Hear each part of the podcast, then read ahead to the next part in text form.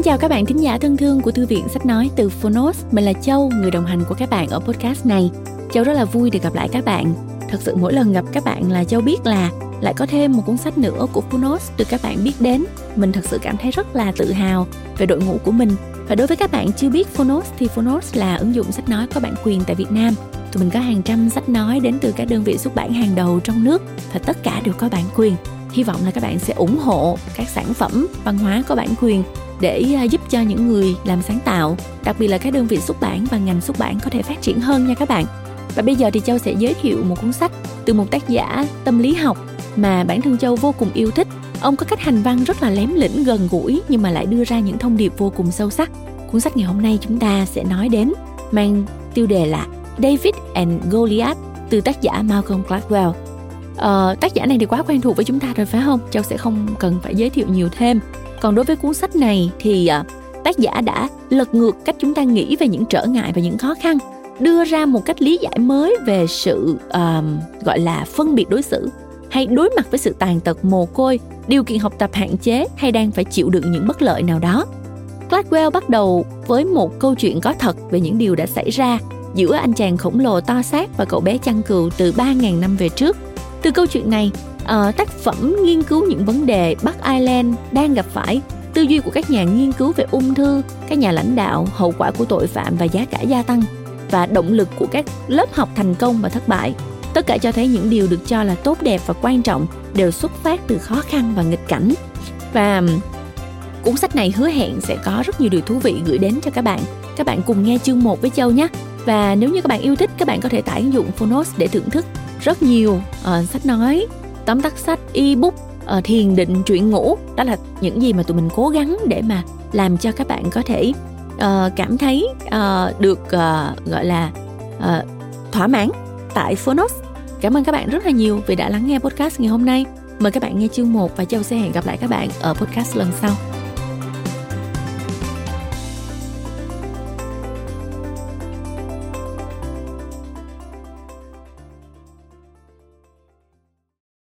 Bạn đang nghe từ Phonos. David và Goliath, Cuộc đối đầu kinh điển và nghệ thuật đốn ngã những gã khổng lồ. Tác giả, Malcolm Gladwell. Tác giả của Chú chó nhìn thấy gì? Những kẻ xuất chúng. Trong chớp mắt, Điểm bùng phát. Người dịch, Tuệ Minh. Phiên bản sách nói được truyền thể từ sách in theo hợp tác bản quyền giữa Phonos với công ty cổ phần sách Alpha. Alpha Books, độc quyền tại Phonos.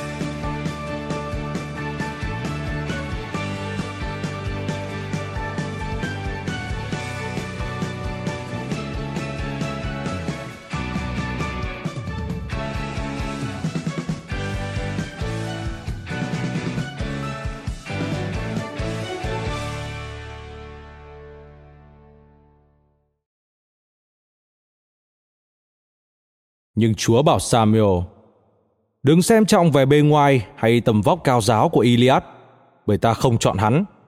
Thượng đế không nhìn mọi thứ như loài người. Loài người quan sát vẻ bên ngoài, còn thượng đế nhìn thấu tâm can. Trích 1 Samuel, chương 16, câu 7. David hạ gục Goliath, kẻ yếu thế, người kém cỏi và nghệ thuật đánh bại những gã khổng lồ. Nguyễn Cảnh Bình, Chủ tịch Hội đồng Quản trị Alpha Books. Độc giả Việt Nam chắc hẳn đã quen thuộc và yêu thích các cuốn sách của Malcolm Gladwell trước đây. Điểm bùng phát, xuất bản lần đầu năm 2000, viết về những thời khắc quan trọng và bùng nổ của một ý tưởng hoặc một sản phẩm. Trong chớp mắt, xuất bản lần đầu năm 2005 với những khoảnh khắc xuất thần và trực giác của con người. Những kẻ xuất chúng nói về thành công và khả năng thiên tài của con người thông qua rèn luyện. Chú chó nhìn thấy gì? Tập hợp các bài viết dưới góc nhìn khác lạ, dí dỏm, độc đáo của ông và tác phẩm mới nhất của ông, David và Goliath, mà các bạn đang nghe, tái hiện lại cuộc chiến đấu chống lại các gã khổng lồ của những con người nhỏ bé trong thực tế cuộc sống, trên thương trường và cả lĩnh vực chính trị xã hội, vân vân. Cuốn sách kể về những thuận lợi và bất lợi của mỗi kiểu người trong xã hội và đưa ra kết luận rằng những điểm bất lợi dưới con mắt của người này chưa chắc đã là điểm bất lợi trong lăng kính của người kia. Thông qua cuốn sách, tác giả cho thấy chúng ta đã hiểu sai cuộc chiến giữa kẻ yếu và kẻ mạnh thế nào, cách đánh giá thấp thuận lợi của những điều được cho là bất lợi ra sao. Malcolm Gladwell đã bắt đầu cuốn sách bằng cách kể lại câu chuyện về cuộc chiến của chàng chăn cừu bé nhỏ David và gã khổng lồ Goliath. Câu chuyện được đẩy lên cao trào khi tác giả mô tả Goliath là một chiến binh thiện chiến, được trang bị những vũ khí sắc bén, trong khi chàng chăn cừu chỉ mang bên mình chiếc ná thun và một cây gậy. Thế nhưng, kết quả điều khiến mọi người phải bất ngờ. David đã giành chiến thắng vẻ vang trước đối thủ đáng gờm. Trong nhiều lần nói chuyện và giảng bài, tôi có nói quan điểm của mình rằng đó là điểm mạnh nhất của một người cũng sẽ là điểm yếu nhất của họ. Và thật vui khi Malcolm Gladwell cũng khẳng định rằng điểm mạnh của kẻ thắng thế thực chất lại là điểm yếu nhất của họ nếu chúng ta biết cách quan sát từ góc độ đúng đắn nhất. Ông đã dẫn chứng ra khá nhiều câu chuyện về những người gặp hoàn cảnh khó khăn trong cuộc sống, như là tuổi thơ bất hạnh, khuyết tật. Nhưng họ đã biết cách biến những bất lợi đó trở thành thuận lợi cho mình. Chúng minh họa cho lời châm ngôn. Những gì không giết chết bạn thì sẽ khiến bạn mạnh mẽ hơn. Với cách tiếp cận vấn đề mới lạ và hấp dẫn, gợi suy nghĩ cho chúng ta, khích lệ chúng ta, cuốn sách sẽ dẫn lối người nghe đến với những quan điểm mới mẻ về những bất lợi trong cuộc sống, thúc đẩy những người tự ti, những người phải chịu thiệt thòi trong cuộc sống và cũng khuyến cáo những ai quá tự tin. Ông phân tích từng câu chuyện mang tính cá nhân để rồi từ đó đưa ra bài học cho chúng ta. Điều này cũng phần nào lý giải cho sự thành công của đất nước Việt Nam nhỏ bé trước quân đội hùng mạnh của Mỹ hay nguyên nhân đất nước Afghanistan và Iraq bị thuần phục. Tôi cũng nhận thấy nhiều ví dụ thực tiễn sống động, từ câu chuyện Viettel cạnh tranh với những người khổng lồ Mobifone và Vinaphone hơn chục năm trước đây khi tấn công vào thị trường nông thôn bằng cước giá rẻ cho mọi người, hay nhiều câu chuyện về những doanh nhân vất vả trong tuổi niên thiếu, chịu thiệt thòi hơn những người khác, nhưng đã vươn lên thành công. Chính bất lợi của họ khiến họ kiên cường hơn, khiến họ phải tìm ra con đường sống sót và sinh tồn cho mình, để rồi giành chiến thắng theo cách ít ngờ đến nhất. Bằng ngòi bút thiên tài của mình, Malcolm Gladwell đã mang một thế giới đáng kinh ngạc của tâm lý học và xã hội học đến với một lượng lớn độc giả. Tôi tin rằng đây là một cuốn sách đáng nghe, đáng được chờ đợi, và dù đôi chỗ có phần ngụy biện, nhưng hẳn nó sẽ mang lại cho các bạn những gợi ý thú vị và khích lệ các bạn tìm ra cách thức để vươn lên thành công. Trân trọng giới thiệu tới quý thính giả cuốn sách này. Giới thiệu Goliath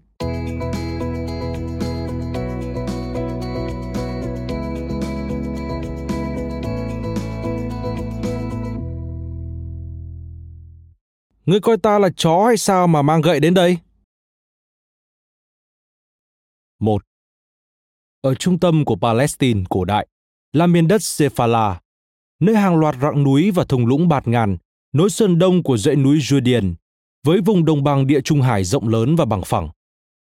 Đó là vùng đất tuyệt đẹp, nơi những vườn nho, những đồng lúa, rừng ngô đồng và rừng cây vân hương trải dài ngút ngàn. Đây cũng là miền đất giữ vị thế chiến lược vô cùng quan trọng. Nhiều trận chiến đã diễn ra ở đây liên tục trong nhiều thế kỷ, hòng giành được quyền kiểm soát khu vực này. Bởi các thung lũng bắt nguồn từ vùng đồng bằng địa Trung Hải, mang đến cho người dân vùng duyên hải nơi đây con đường thông thương tới các thành phố lớn như Hebron, Bethlehem và Jerusalem thuộc vùng cao nguyên Judean. Thung lũng giữ vị trí quan trọng nhất là Ajalon, nằm ở phía bắc. Nhưng thung lũng giữ vị trí chiến lược lại là Ela. Ela là nơi Saladin đã đối đầu với các hiệp sĩ thập tự trình trong thế kỷ 12. Nó giữ vai trò trung tâm trong các cuộc chiến tranh giữa Maccabi với Syria hơn 1.000 năm trước đó và nổi tiếng nhất trong thời cựu ước, bởi đó là nơi vị vua trẻ của Israel đã đánh bại quân Philippines. Nói thêm, quân Philippines được mô tả trong Kinh Thánh là đã cai trị năm thành bang Gaza, Askelon, Asdod, Hebron và Gaza từ Wadi Gaza ở phía nam sông Yacon ở phía bắc, nhưng không có biên giới cố định về phía đông. Trong Kinh Thánh, họ được mô tả là vương quốc kẻ thù nguy hiểm nhất của Israel. Trở lại nội dung chính. Quân Philippines đến từ đảo Crete. Họ là dân đi biển, di cư tới Palestine và định cư dọc theo bờ biển nơi đây. Người Do Thái sống tập trung ở các vùng núi dưới sự cai quản của vua Saul. Trong nửa sau thế kỷ 10 trước công nguyên, người Philippines bắt đầu di chuyển về phía đông, men theo sườn núi, đi ngược lên thung lũng Ela nhằm chiếm những dãy núi gần Bethlehem và chia vùng trị vì của vua Saul làm đôi. Quân Philippines rất thiện chiến và nguy hiểm, đồng thời là kẻ thù không đội trời chung của người Do Thái. Do được cảnh báo từ trước, nên vua Saul đã triệu tập quân lính, gấp rút kéo quân từ trên núi xuống để đón đầu quân Philippines. Quân Philippines dựng trại dọc theo sườn núi phía nam thung lũng Ela, còn quân Do Thái đóng căn cứ ở phía đối diện, dọc theo sườn núi phía bắc, tạo thành thế gọng kìm, kép chặt khe núi hiểm trở ở giữa. Cả hai bên đều án bình bất động chờ cơ hội. Tấn công đồng nghĩa với việc họ phải xuống núi và sau đó thực hiện một cuộc leo núi sống còn sang sườn bên kia. Cuối cùng, quân Philippines không thể chờ thêm. Họ cử chiến binh vĩ đại nhất của mình xuống thung lũng để hóa giải bế tắc bằng trận đấu tay đôi. Hắn là một gã khổng lồ với chiều cao khoảng 2,1 mét, đầu đôi mũ đồng, khoác áo giáp. Hắn mang theo lao, giáo, một thanh kiếm và được một tùy tùng đeo khiên dẫn đường. Gã khổng lồ đứng trước quần giò Thái và hét lớn. Các ngươi hãy chọn một chiến binh và để hắn xuống đây. Nếu hắn hạ được ta, chúng ta sẽ làm nô lệ của các ngươi. Nhưng nếu ta thắng, các ngươi sẽ phải làm nô lệ phục vụ chúng ta. Sự im lặng bao trùm khu vực trại của quân Do Thái. Không ai nhúc nhích. Ai có thể giành chiến thắng trước một đối thủ đáng sợ đến vậy? Đột nhiên, một chàng chăn cừu đến từ Bethlehem để mang thức ăn cho các anh mình, bước lên tình nguyện chấp nhận lời thách đấu. Vua Saul phẩy tay. Ngươi không thể đấu với hắn được, bởi ngươi chỉ là một chàng trai trẻ, còn hắn quá nguy hiểm và thiện chiến. Nhưng chàng chăn cừu vẫn kiên quyết không chịu lùi bước. Cậu tuyên bố mình từng đối đầu với nhiều đối thủ, thậm chí còn dữ dằn hơn thế nhiều. Có lúc, sư tử hoặc gấu rừng đuổi bắt cừu của thần, thần thường lần theo dấu vết rồi cứu được gia súc từ nành vuốt của chúng. Chàng nói với vua Saul. Vị vua không còn lựa chọn nào khác. Ông để chàng trai tiến về phía gã khổng lồ, đang gầm gào trong thùng lũng. Hãy đến đây, ta sẽ xé xác ngươi cho thú rừng ăn thịt. Gã khổng lồ hét vàng khi thấy chàng trai đang chạy đến. Một trong những trận đối đầu nổi tiếng nhất trong lịch sử đã bắt đầu như thế. Gã khổng lồ chính là Goliath, con chàng trai chăn cừu là David. 2. David và Goliath là cuốn sách ghi lại diễn biến của các cuộc đối đầu giữa những người bình thường và những gã khổng lồ. Khi nói đến những gã khổng lồ, tôi muốn ám chỉ đến những đối thủ có sức mạnh vượt trội hơn hẳn. Mỗi chương của cuốn sách sẽ đề cập đến một câu chuyện về một nhân vật, nổi tiếng hoặc không, thông minh hoặc bình thường. Những người phải đối mặt với những thách thức rất riêng, nằm ngoài tầm với của họ và buộc phải tìm ra cách để đối đầu với chúng. Tôi nên chơi theo luật hay nghe theo tiếng gọi của bản năng. Tôi nên kiên trì hay từ bỏ. Tôi nên ăn miếng trả miếng hay khoan dung độ lượng. Qua những câu chuyện này tôi muốn làm sáng tỏ hai ý. Thứ nhất phần lớn những gì chúng ta cho là có giá trị lại nảy sinh từ những kiểu xung đột không tương xứng này bởi khi phải đối mặt với một thứ áp đảo thì sự vĩ đại và vẻ đẹp sẽ nảy sinh và thứ hai chúng ta luôn hiểu sai về những loại đối đầu này những gã khổng lồ chưa chắc đã khổng lồ như chúng ta tưởng. Điểm mạnh nhất của họ cũng chính là điểm yếu nhất. Và thực tế, việc là một kẻ yếu thế có thể thay đổi con người theo những cách mà chúng ta thường không đánh giá cao. Nó tạo cơ hội, hướng dẫn, soi sáng và biến những điều không thể thành có thể. Chúng ta cần một hướng dẫn cụ thể hơn để đối mặt với những gã khổng lồ và không đâu là xuất phát điểm tốt hơn của đối đầu trong sử thi giữa David và Goliath. Khi Goliath gào thét trước đạo quân Do Thái, hắn đang đưa ra lời thách đấu tay đôi. Đây là việc thường thấy trong thời cổ đại. Hai phe xung đột tránh gây thương vong nặng nề cho nhau bằng cách chọn một chiến binh đại diện ở một bên để tham đấu. Nhà sử học Quintus Claudius Quadrigarius La Mã thế kỷ 1 trước công nguyên đã kể rằng tác nhân khơi mào cho một trận chiến lịch sử chính là thời điểm một chiến binh Gaun chế giễu một đối thủ La Mã. Việc làm này ngay lập tức đã dấy lên sự phẫn nộ tột cùng ở một Titus Malinus, một chàng thanh niên có quyền thế cao nhất. Qualigarius viết, Titus đã thách đấu với Gaun. Chàng bước về phía trước và quyết không để lòng dũng cảm của quân La Mã bị một chiến binh Gaun làm nhục. Vác chiếc khiên của lính Lê Dương và tay cầm một thanh kiếm Tây Ban Nha trong tay. Chàng tiến đến trước chiến binh Gaul. Cuộc chiến giữa họ đã diễn ra trên một cây cầu bắc qua sông Anio trước sự chứng kiến của cả hai đạo quân trong bầu không khí căng thẳng đến nghẹt thở. Họ đối mặt nhau. Chiến binh Gaul với sự thiện chiến giơ khiên chờ đòn tấn công từ đối thủ. Manlius hưng hực ngọn lửa của lòng dũng cảm, lấy khiên của mình trọi vào khiên của đối thủ, khiến chiến binh Gaul loạn choạng. Khi đối phương cố giữ thăng bằng, Malinus thừa thế xông lên, lấy khiên giáng mạnh vào khiên đối thủ, khiến hắn phải đổi thế đứng. Lợi dụng sơ hở, trang cúi thấp và đâm lưỡi kiếm Tây Ban Nha vào ngực đối thủ. Sau khi kết liễu đối thủ, Malius cắt đầu của chiến binh Gaul, rút lưỡi hắn, quấn quanh cổ mình. Đó cũng là những gì Goliath mong đợi. Một chiến binh tương xứng với hắn trong cuộc đấu tay đôi. Hắn chưa từng đấu trận nào chệch khỏi sự chuẩn bị của mình. Để không bị đối thủ thổi bay, hắn khoác một chiếc áo giáp dài được làm từ hàng ngàn mảnh đồng xếp lớp như vảy cá. Chiếc áo phủ hết cánh tay, ra đến đầu gối và có thể nặng hơn 45 kg. Ống chân hắn được bảo vệ bởi hai ống đồng, ôm khít bắp chân, gắn thêm miếng đồng khổ lớn phủ kín bàn chân. Hắn đội chiếc mũ kim loại nặng trịch. Đương nhiên, hắn không thể thiếu ba loại vũ khí riêng biệt. Tất cả đều vô cùng thích hợp cho cuộc chiến đấu ở cự ly gần. Hắn cầm trong tay chiếc lao đẩy, được làm bằng đồng, có khả năng đâm xuyên khiên, thậm chí cả áo giáp đồng.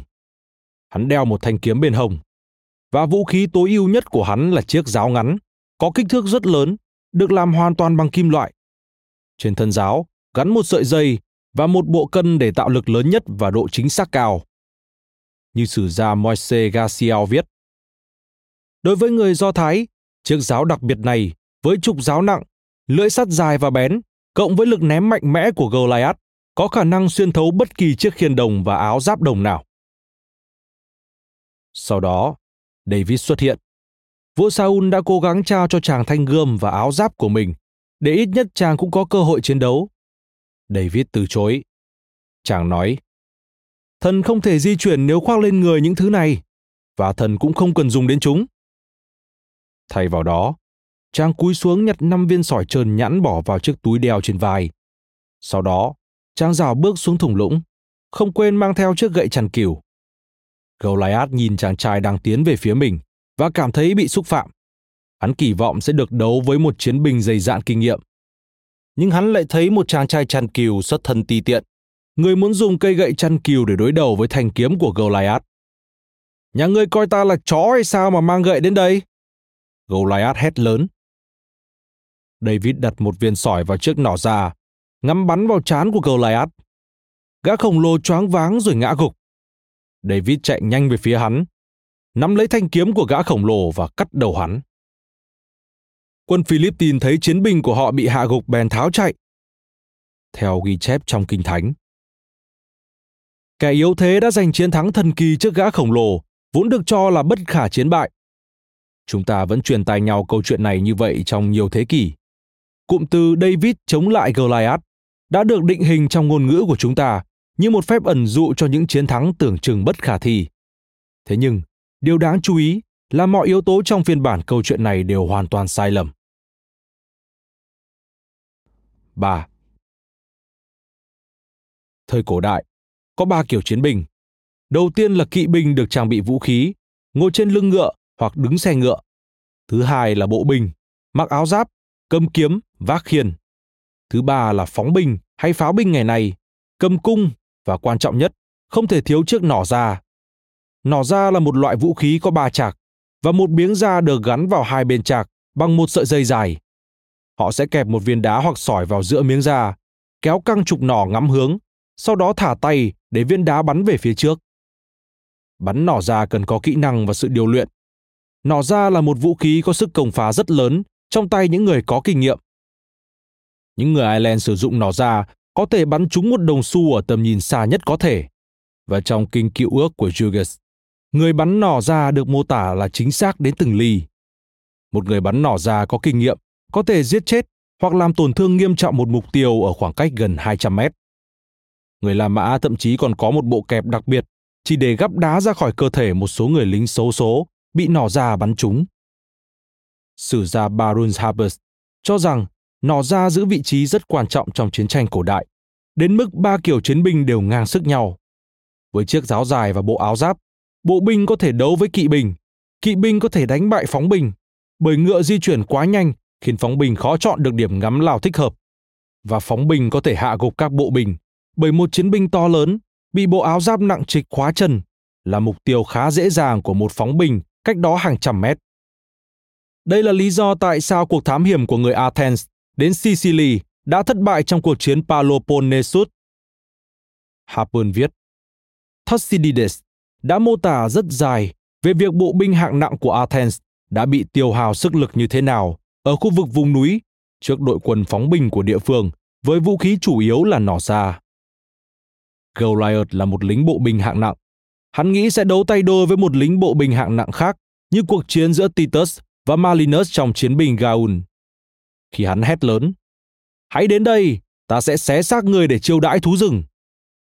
Cụm từ, hãy đến đây, ám chỉ hắn muốn David đấu ở cự ly gần.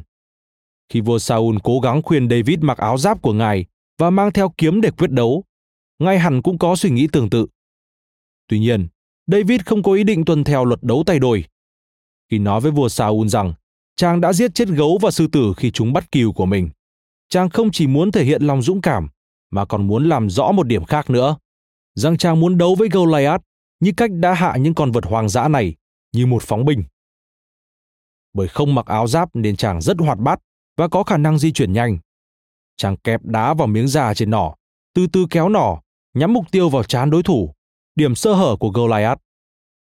Ethan Hurst, một chuyên gia về đạn đạo của lực lượng quốc phòng Israel, gần đây đã thực hiện một loạt các tính toán cho thấy một hòn đá có kích thước vừa được một người giỏi dùng nỏ bắn ra ở khoảng cách 35 mét sẽ găm vào đầu Goliath với tốc độ 34 mét trên giây, đủ để xuyên qua hộp sọ của hắn, khiến hắn bất tỉnh hoặc chết. Xét về lực sát thương, nó tương đương với một khẩu súng ngắn hiện đại có kích thước tương tự. Hurst viết, Chúng tôi nhận thấy David có thể đã bắn hạ Goliath trong chỉ chưa đến một giây, một khoảng thời gian quá ngắn để Goliath kịp trở tay, và trong suốt thời gian đó, hắn cũng hoàn toàn bất động.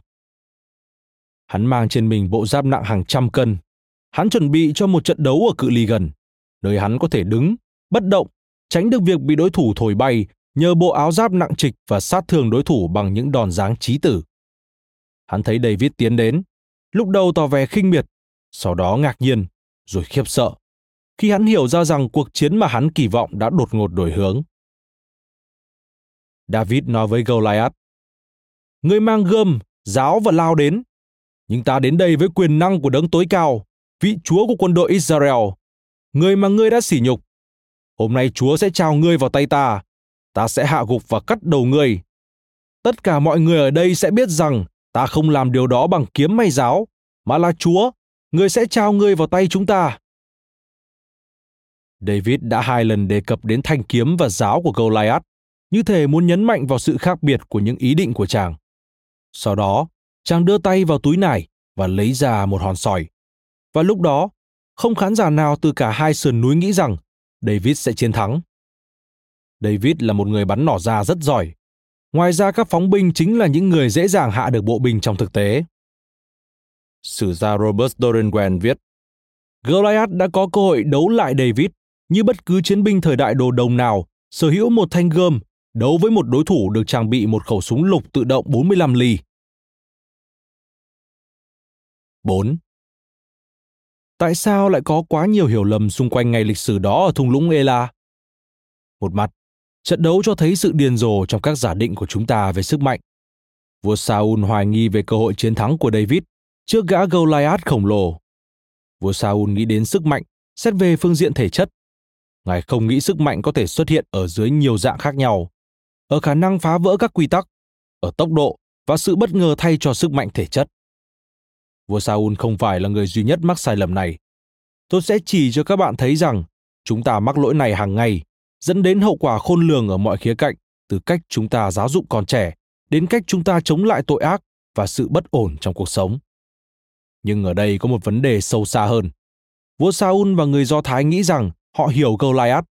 Họ thổi phồng và vội vàng đưa ra kết luận về những gì họ tự gán mác cho khả năng của hắn. Nhưng họ không thực sự nhìn thấy hắn. Thực tế, hành vi của Goliath rất khó hiểu. Hắn được coi là một chiến binh hùng mạnh, nhưng có vẻ như không phải vậy. Hắn được tùy tùng mang theo khiên đưa xuống thùng lũng.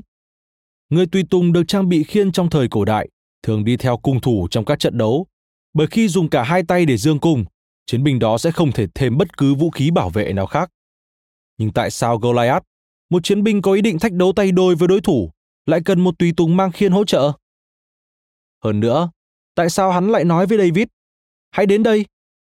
Tại sao hắn không thể tiến về phía David? Kinh Thánh nhấn mạnh vào sự di chuyển chậm chạp của Goliath. Một điều thật kỳ lạ ở một chiến binh vốn được cho là người hùng thiện chiến, với sức mạnh vô song.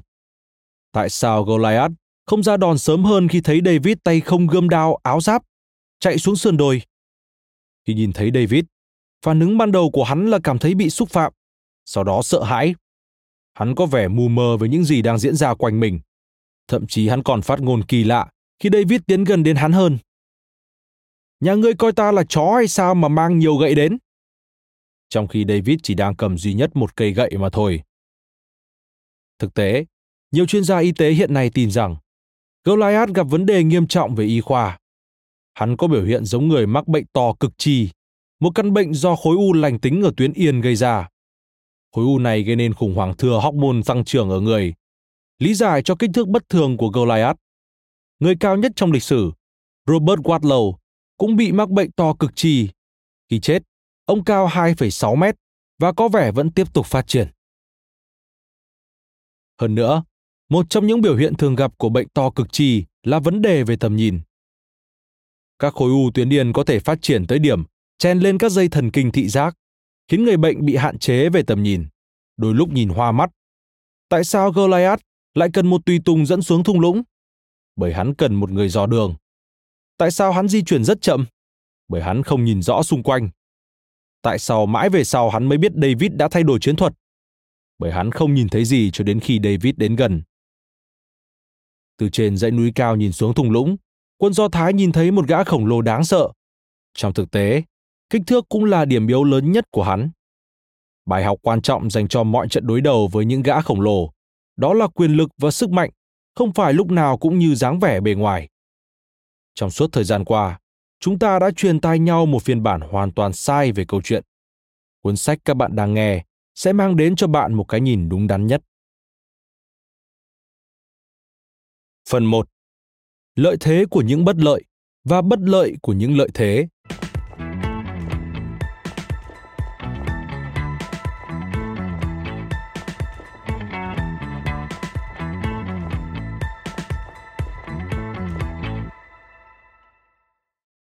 Có người tỏ vẻ giàu có, nhưng thực ra chẳng có gì. Kẻ khác làm bộ nghèo khó, lại giàu có vô cùng. Proverbs chương 13 câu 7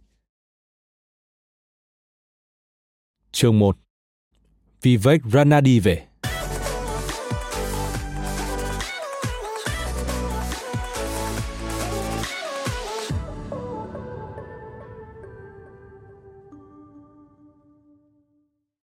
Thực ra, đó là sự ngẫu nhiên. Ý tôi là cha tôi chưa từng chơi bóng rổ trước đó. một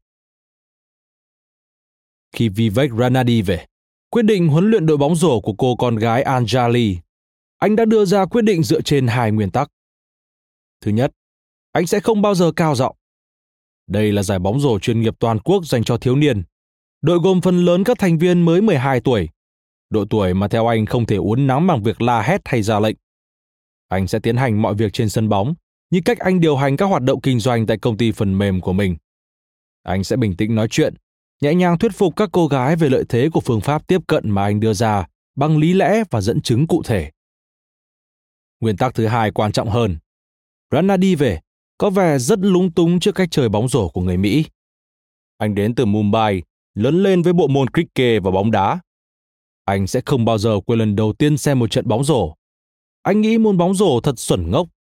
Đội A sẽ ghi bàn và sau đó lập tức rút lui về cuối sân nhà.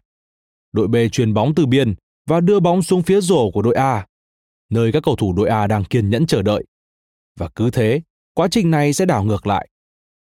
Sân bóng rổ tiêu chuẩn dài 28,5 mét.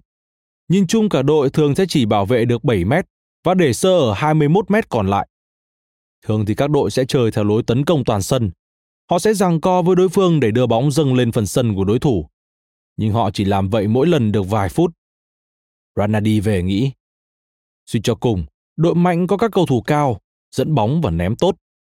Họ có thể thực hiện chuẩn xác những vở kịch đã được chuẩn bị công phu ở cuối sân của đối phương.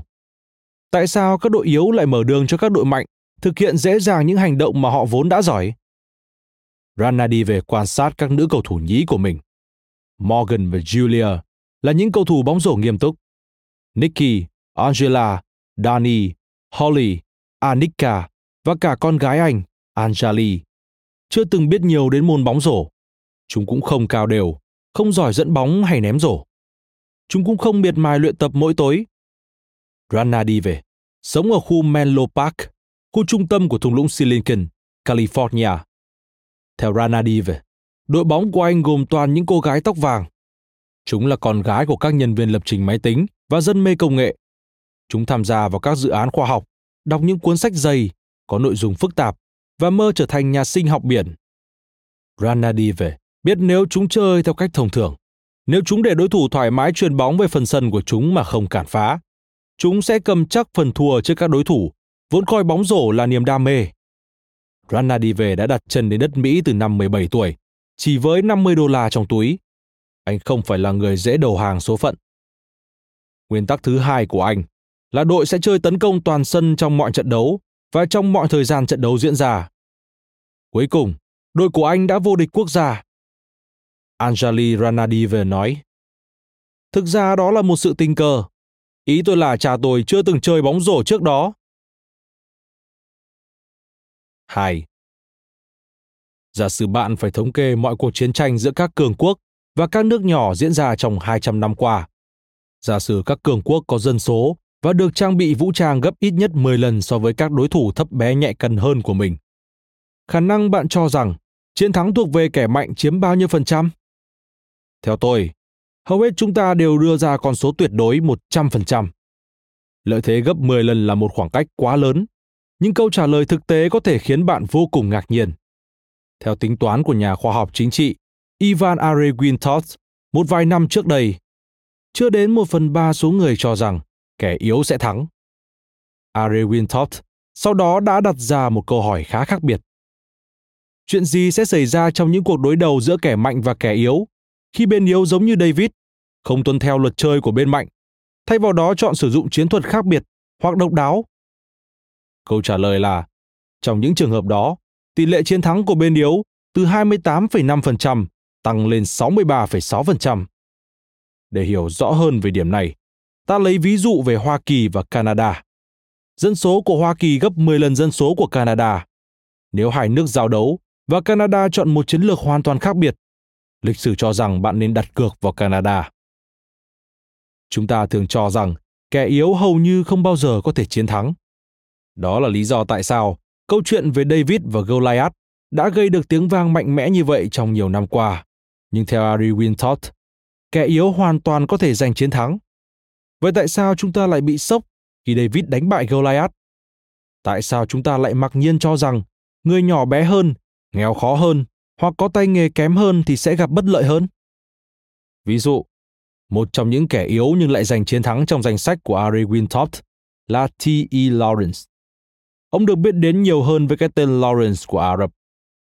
Chỉ huy quân đội Ả Rập trong cuộc nổi dậy chống lại quân Thổ Nhĩ Kỳ, đóng chiếm Ả Rập khi Thế chiến thứ nhất gần kết thúc quân đội Anh đã giúp đỡ quân Ả Rập trong cuộc nổi dậy này với mục đích phá hỏng tuyến đường sắt dài do Thổ Nhĩ Kỳ xây dựng, chạy từ Damascus, tiến sâu vào sa mạc Hejaz. Nói thêm, Thomas Edward Lawrence, sinh năm 1888, mất năm 1935, là một sĩ quan quân đội Anh nổi tiếng với vai trò liên lạc trong chiến dịch Sinai và Palestine và cuộc nổi dậy Ả Rập chống lại Ottoman Thổ Nhĩ Kỳ trở lại nội dung chính. Đó là một nhiệm vụ khó khăn. Thổ Nhĩ Kỳ sở hữu lực lượng quân đội được trang bị vô cùng hiện đại. Ngược lại, Roren dẫn đầu một nhóm người Baduin. Họ không phải là đội quân tinh nhuệ, mà là dân du mục. Sir Reginald Wingate, một trong những tướng chỉ huy của quân Anh, gọi họ là đám dân đen chưa từng biết bóp cỏ súng là gì. Nhưng họ giỏi chịu đựng và rất cơ động.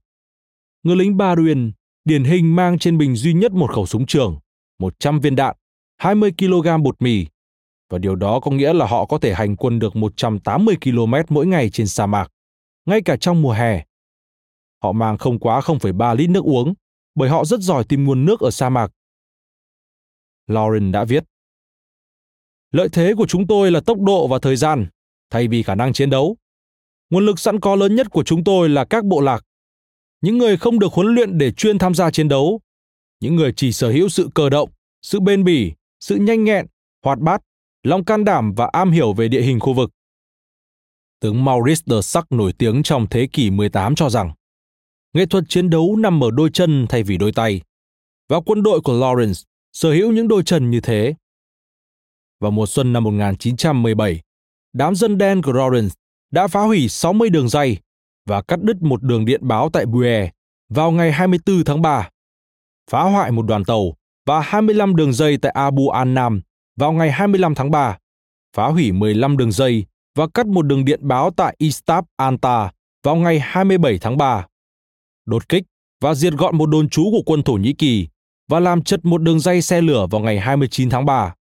Trở lại Bue và phá hoại tuyến đường sắt qua đây một lần nữa vào ngày 31 tháng 3, phá hủy một đường dây ở Hedia vào ngày 3 tháng 4, làm hỏng một đường xe lửa thuộc khu vực Wadi Daji vào ngày 4 và 5 tháng 4 và tấn công nơi đây lần thứ hai vào ngày 6 tháng 4.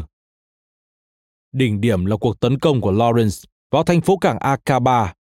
Quân Thổ Nhĩ Kỳ kỳ vọng một cuộc chiến tấn công từ các tàu của Anh tuần tra trên vùng vịnh Aqaba từ phía Tây.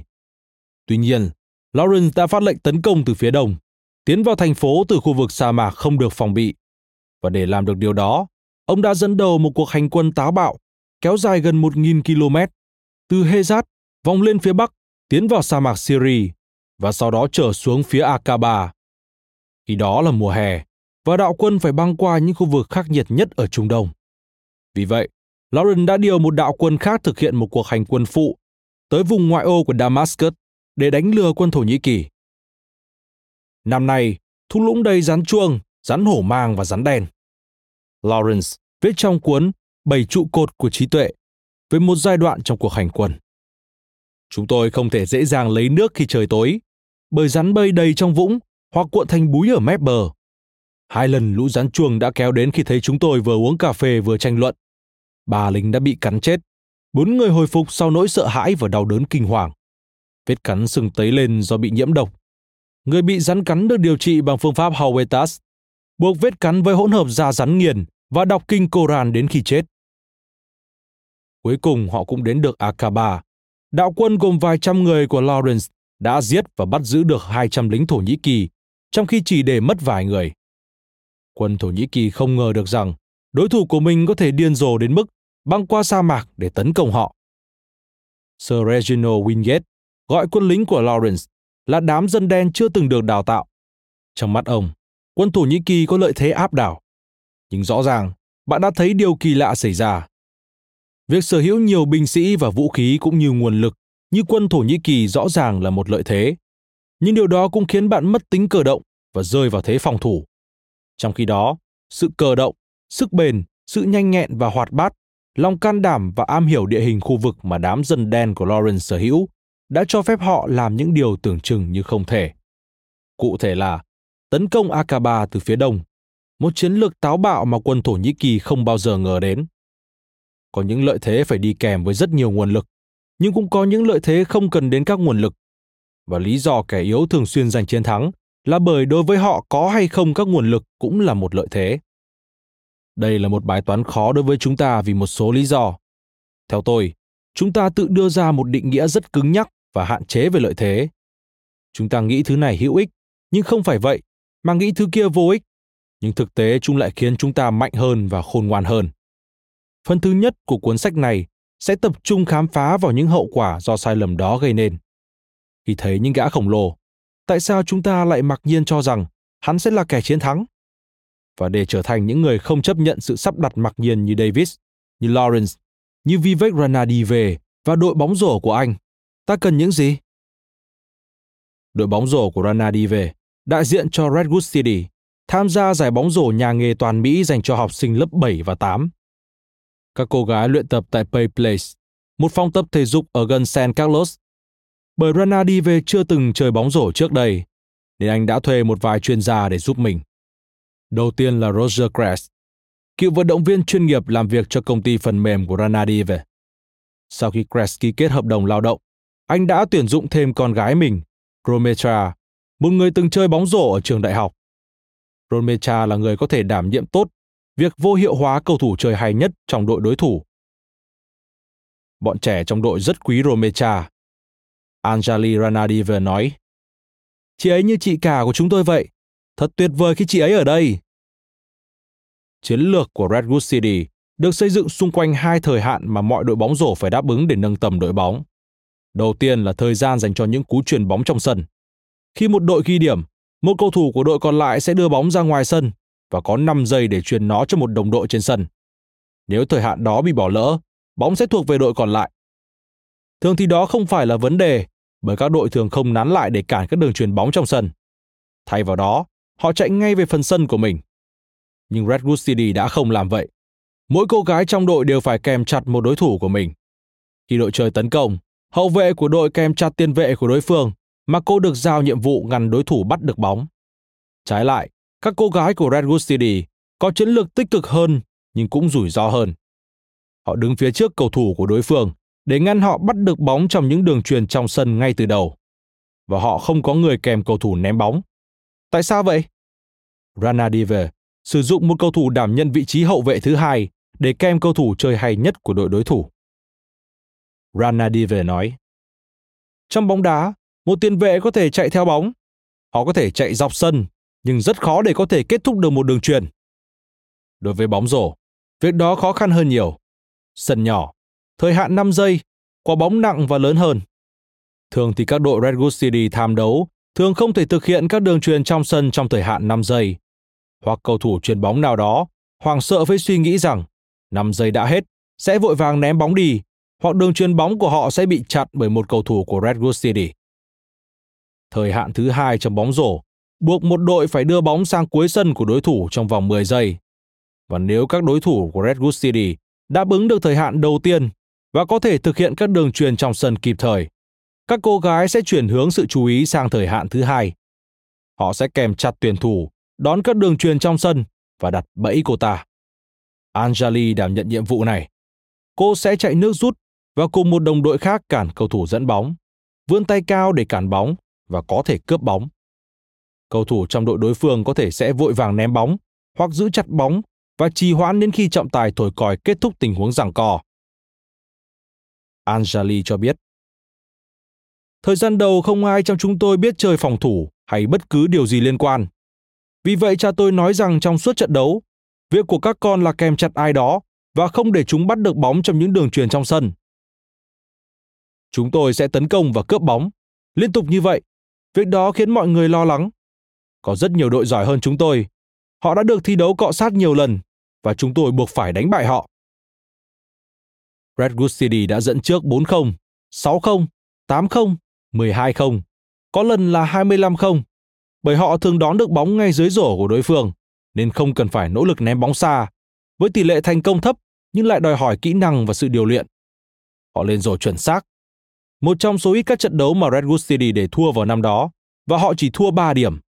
Họ chơi với đội hình chỉ gồm 4 cầu thủ, họ cũng ép sân đối thủ. Rome Chakre nói, Lối chơi phòng thủ có thể giúp chúng tôi giấu được các điểm yếu. Chúng tôi có thể giấu đi thực tế là chúng tôi không có những cầu thủ ném bóng giỏi, không có đội hình cao nhất. Bởi miễn là chúng tôi chơi phòng thủ tốt, chúng tôi sẽ cướp lại được bóng và lên rổ dễ dàng. Tôi rất thẳng thắn với bọn trẻ. Tôi nói với chúng, chúng ta không phải là đội chơi tốt nhất hiện nay, nhưng chúng ta hiểu nhiệm vụ của mình. Một bé gái 12 tuổi đáp lại lời của Romecha. Họ chơi rất tuyệt vời mà. Lauren đã tấn công vào điểm yếu nhất của quân Thổ Nhĩ Kỳ. Những tiên đồn hoang vu và xa xôi nhất thuộc về các tuyến đường sắt, thay vì các địa điểm mạnh của chúng. Redwood City đã tấn công vào các đường truyền trong sân, điểm yếu dễ tấn công nhất của các đội mạnh. David đã từ chối tiến gần đến khu vực của Goliath, vị trí bất lợi đối với anh. Anh đứng ở khoảng cách đủ xa, lấy cả thung lũng làm địa thế của mình. Các cô gái Redwood City cũng sử dụng chiến thuật tương tự. Họ bảo vệ cả 28 mét trên sân bóng rổ. Lối chơi tấn công toàn sân liên quan đến sức bền của đôi chân thay vì đôi tay, dùng nỗ lực để thay khả năng. Đó là thứ bóng rổ dành cho những người như quân lính bê đuyền của Lawrence, những người không quen với chiến tranh chính thống, trong tay chỉ có sự cờ động, sự bền bỉ, sự nhanh nhạy, hoạt bát và lòng can đảm. Đó là một chiến lược gây ra sự kiệt sức. Roger Crack nói, ông và Rana Diver đã ở trong phòng họp tại công ty phần mềm của Rana Diver. Hồi tưởng về mùa giải mơ ước của họ.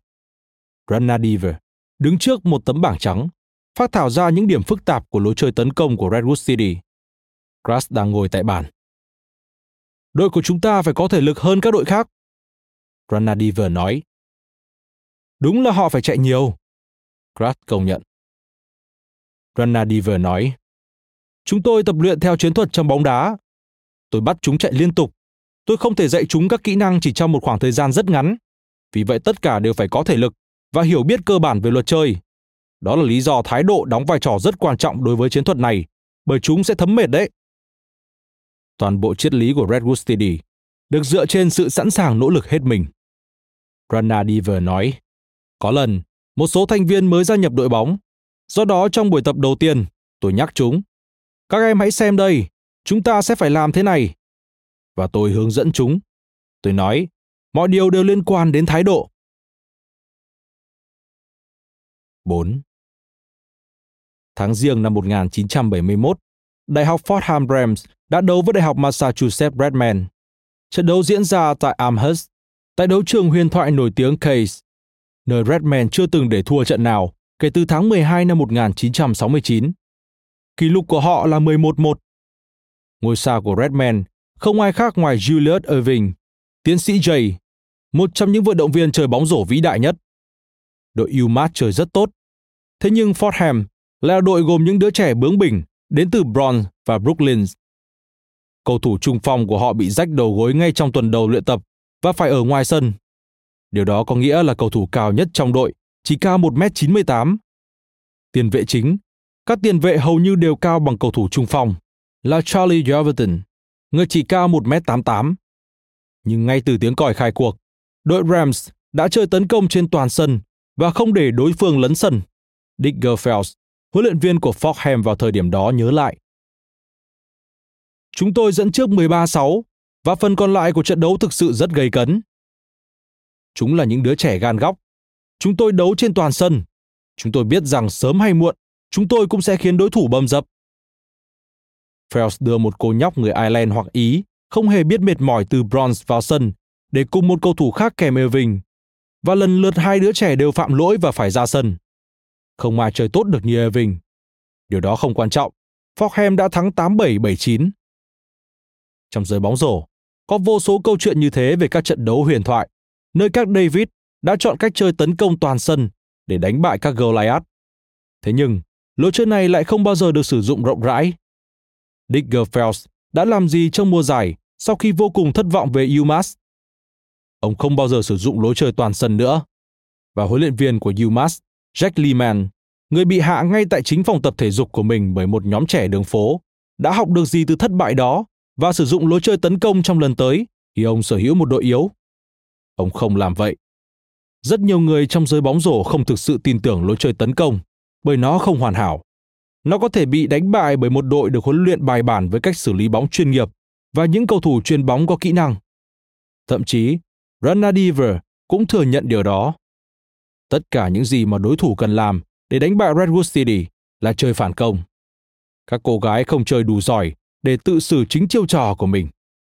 Nếu các cô gái của Rana Diver hay những đứa trẻ cứng đầu của Fordham chơi theo cách thông thường, chúng có thể sẽ bị thua 30 điểm. Tấn công là cơ hội tốt nhất để giúp kẻ yếu đánh bại được những kẻ mạnh. Theo logic, thì mọi đội được coi là kẻ yếu thế, nên chơi theo cách đó. Thế thì, tại sao họ lại không làm vậy? Ari Wintops cũng phát hiện ra khuôn mẫu khó hiểu tương tự. Khi kẻ yếu thế sử dụng chiến thuật như David, họ thường giành chiến thắng. Nhưng nhìn chung, những kẻ yếu thế lại không làm vậy.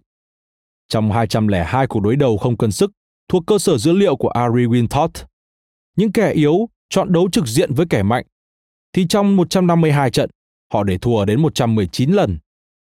Năm 1809, quân Peru chọn đấu trực diện với quân Tây Ban Nha và đã thất bại.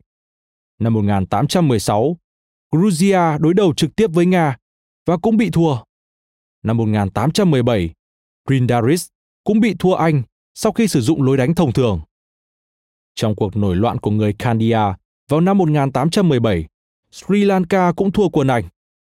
Năm 1823, người Miến Điện đã chọn chiến lược thông thường để chiến đấu chống lại người Anh và bị thua. Danh sách những thất bại kiểu này kéo dài vô tận. Điều đó sẽ chẳng có ý nghĩa gì nếu bạn không nghĩ đến cuộc hành quân đường trường xuyên sa mạc tiến đến quân Aquaba của đội quân Lawrence. Binh lính có thể dễ dàng mặc quần áo sáng màu và hành quân trong tiếng khua chiêng múa trống, thay vì bí mật hành quân băng qua hơn 1.014 km đường xuyên qua sa mạc đầy rắn độc trên lưng lạc đà. Các cầu thủ cũng sẽ dễ dàng rút lui, hồi sức sau mỗi lần ghi điểm, thay vì chạy liên tục, kèm người và cản bóng trên khắp sân. Chiến lược dành cho những kẻ yếu thế thật khó khăn. Người duy nhất có vẻ thông hiểu những bài học của trận đấu nổi tiếng giữa Fordham và Đại học Massachusetts là một hậu vệ khá gầy trong đội sinh viên năm nhất của UMass, có tên Rick Pitino. Cậu không vào sân ngày hôm đó. Cậu quan sát rất kỹ. Ngay cả bây giờ, hơn bốn thập kỷ sau đó, Rick vẫn có thể đọc tên gần hết các cầu thủ trong đội Fordham. Pitino chia sẻ. Họ chơi với lối tấn công bất ngờ mà tôi chưa từng thấy trước đây. Năm chàng trai cao từ 1m88 đến 1m98. Thật không ngờ họ có thể bao cả sân. Tôi đã nghiên cứu điều đó. Họ không thể nào đánh bại chúng tôi. Không ai có thể đánh bại chúng tôi tại Cage. Pintino đã trở thành huấn luyện viên trưởng Đại học Boston vào năm 1978, năm 25 tuổi. Và anh đã dùng lối chơi tấn công để đưa trường mình vào giải đấu NCAA lần đầu tiên trong 24 năm. Với cương vị huấn luyện, tại Providence College, Pintino đã huấn luyện một đội bóng để thua 11-20 vào năm trước đó. Các cầu thủ đều thấp và gần như không có tài năng. Một bản sao của Rams Hams. Họ chơi tấn công và dừng bước ở một trận đấu còn khá xa với giải vô địch quốc gia. Nhiều lần trong sự nghiệp, Pitino đã đạt được thành tích phi thường mà chỉ có trong tay chút ít tài năng so với các đối thủ cạnh tranh của mình. Có rất nhiều huấn luyện viên đến để học về lối chơi tấn công mỗi năm. Pintino nói, anh hiện là huấn luyện viên trưởng đội bóng rổ Đại học Louisville và Louisville đã trở thành thánh địa Mecca đối với mọi David muốn học cách đánh bại các Goliath. Pintino lắc đầu. Họ gửi email cho tôi. Họ nói với tôi rằng họ không thể làm điều đó. Họ không biết các cầu thủ của họ có thể trụ lâu được không. Mỗi ngày, chúng tôi luyện tập 2 giờ. Các cầu thủ di chuyển gần như liên tục trong buổi luyện tập. Chúng tôi dành rất ít thời gian nói chuyện. Khi chúng tôi sửa sai, khi Pintino và các huấn luyện viên dừng chơi để hướng dẫn, đó hầu hết là các lỗi 7 giây. Vì thế hầu như chúng tôi không bao giờ được nghỉ ngơi. Chúng tôi phải luôn hoạt động. 7 giây, các huấn luyện viên đến Louisville ngồi trên khán đài và thấy bi quan với khả năng hoạt động liên tục đó. Để chơi theo luật của David, bạn phải bi quan, bạn phải nghĩ đến trường hợp xấu nhất. Ranadiver là như vậy. Khi nhìn các thành viên trong đội của anh, bạn sẽ nghĩ rằng việc không có khả năng truyền, dẫn bóng và ném bóng là bất lợi lớn nhất của họ. Nhưng thực tế, đó lại là điểm giúp khả thi hóa chiến lược để chiến thắng của họ. Trước khi Redwood City tham gia các trận và giành chiến thắng, bao giờ các huấn luyện viên của đội đối thủ cũng vô cùng giận dữ. Họ cho rằng Redwood City chơi không đẹp. Việc sử dụng chiến thuật tấn công toàn sân để đấu với những học sinh chỉ mới 12 tuổi những cầu thủ nhí chỉ mới bắt đầu được nắm bắt các nguyên lý cơ bản của trận đấu là hành động không đúng đắn. Phải đối thủ cho rằng bóng rổ thanh thiếu niên chỉ nhằm mục đích giúp các em học hỏi kỹ năng. Họ nghĩ đội của Rana Diver đã không đáp ứng được mục đích của việc chơi bóng rổ. Tất nhiên, bạn cũng dễ dàng cho rằng khi chơi tấn công, một nữ sinh 12 tuổi sẽ học được nhiều bài học có giá trị hơn, rằng nỗ lực có thể bù cho khả năng và những thỏa thuận ngầm được đưa ra để thử thách các thành viên trong đội nhưng các huấn luyện viên của đội đối thủ khi bị Redwood City dẫn trước với số điểm tranh lệch lớn lại không hứng thú với triết lý đó. Roger Grass nói rằng ông có lúc giật mình trước những gì ông được mục sở thị. Các huấn luyện viên khác sẽ hét vào mặt những bé gái chỉ đáng tuổi con mình, mắng chúng, thậm chí sỉ nhục chúng. Họ sẽ hét lên với các trọng tài rằng phạm lỗi, phạm lỗi rồi. Nhưng chúng tôi không phạm lỗi. Chúng tôi chỉ chơi phòng thủ tích cực mà thôi. Ranadiver nói. Có lần, Chúng tôi đấu với đội đến từ Đông San Jose. Họ rất có kinh nghiệm. Bọn trẻ như sinh ra để trở thành cầu thủ bóng rổ vậy. Chúng tôi đã nghiền nát họ. Chúng tôi dẫn gần 20 không. Chúng tôi thậm chí không để họ thực hiện được đường truyền nào và huấn luyện viên đối thủ cáo tiết đến mức vơ lấy một chiếc ghế ở gần và ném nó. Ông ta bắt đầu la lối bọn trẻ và tất nhiên, ông ta càng hét, chúng càng căng thẳng. Ranadiver lắc đầu. Cuối cùng vì trọng tài đã phải cưỡng chế ông ta ra khỏi tòa nhà. Tôi sợ, tôi nghĩ ông ta không chịu được được việc bị thua bởi theo ông ta. Những cô gái của đội chúng tôi chơi kém hơn, nhưng chúng tôi lại hạ được họ.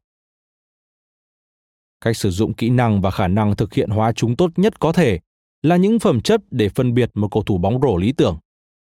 Khi trận đấu tiến triển theo hướng nỗ lực thay vì khả năng, không ai có thể ngờ được rằng sự hòa trộn đầy bất ngờ giữa những pha cướp bóng, những cú ném chuẩn xác, các cầu thủ đối phương hoảng loạn, rồi vội vàng ném bóng ra ngoài biên.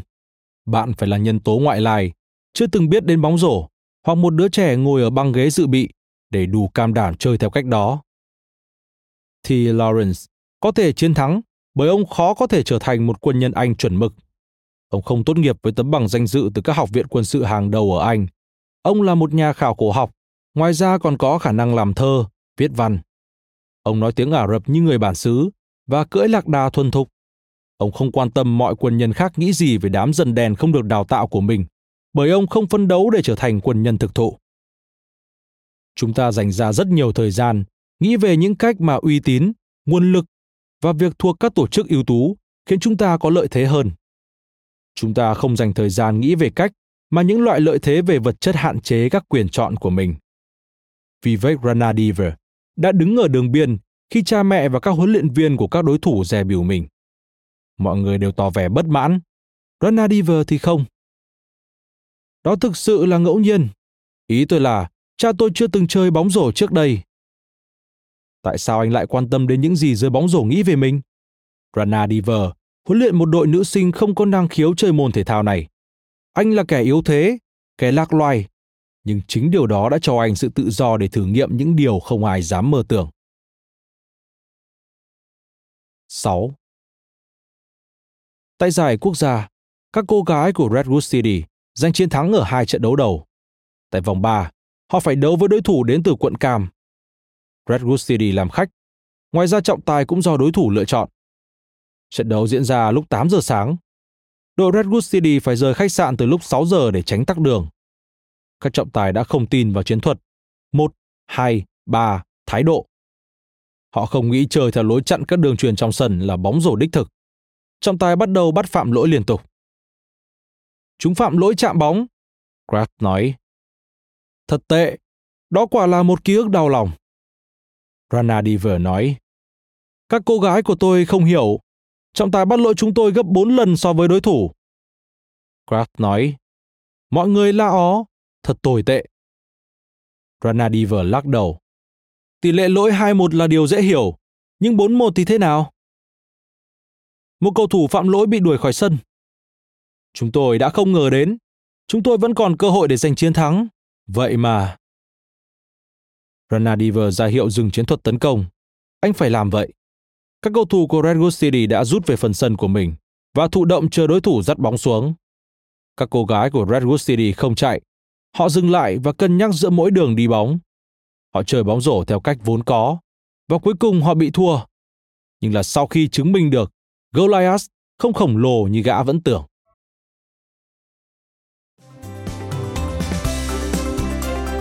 Cảm ơn bạn đã lắng nghe podcast Thư viện Sách Nói. Tải ngay ứng dụng Phonos để nghe trọn vẹn sách nói của kỳ này bạn nhé. Hẹn gặp lại bạn trong các podcast sau.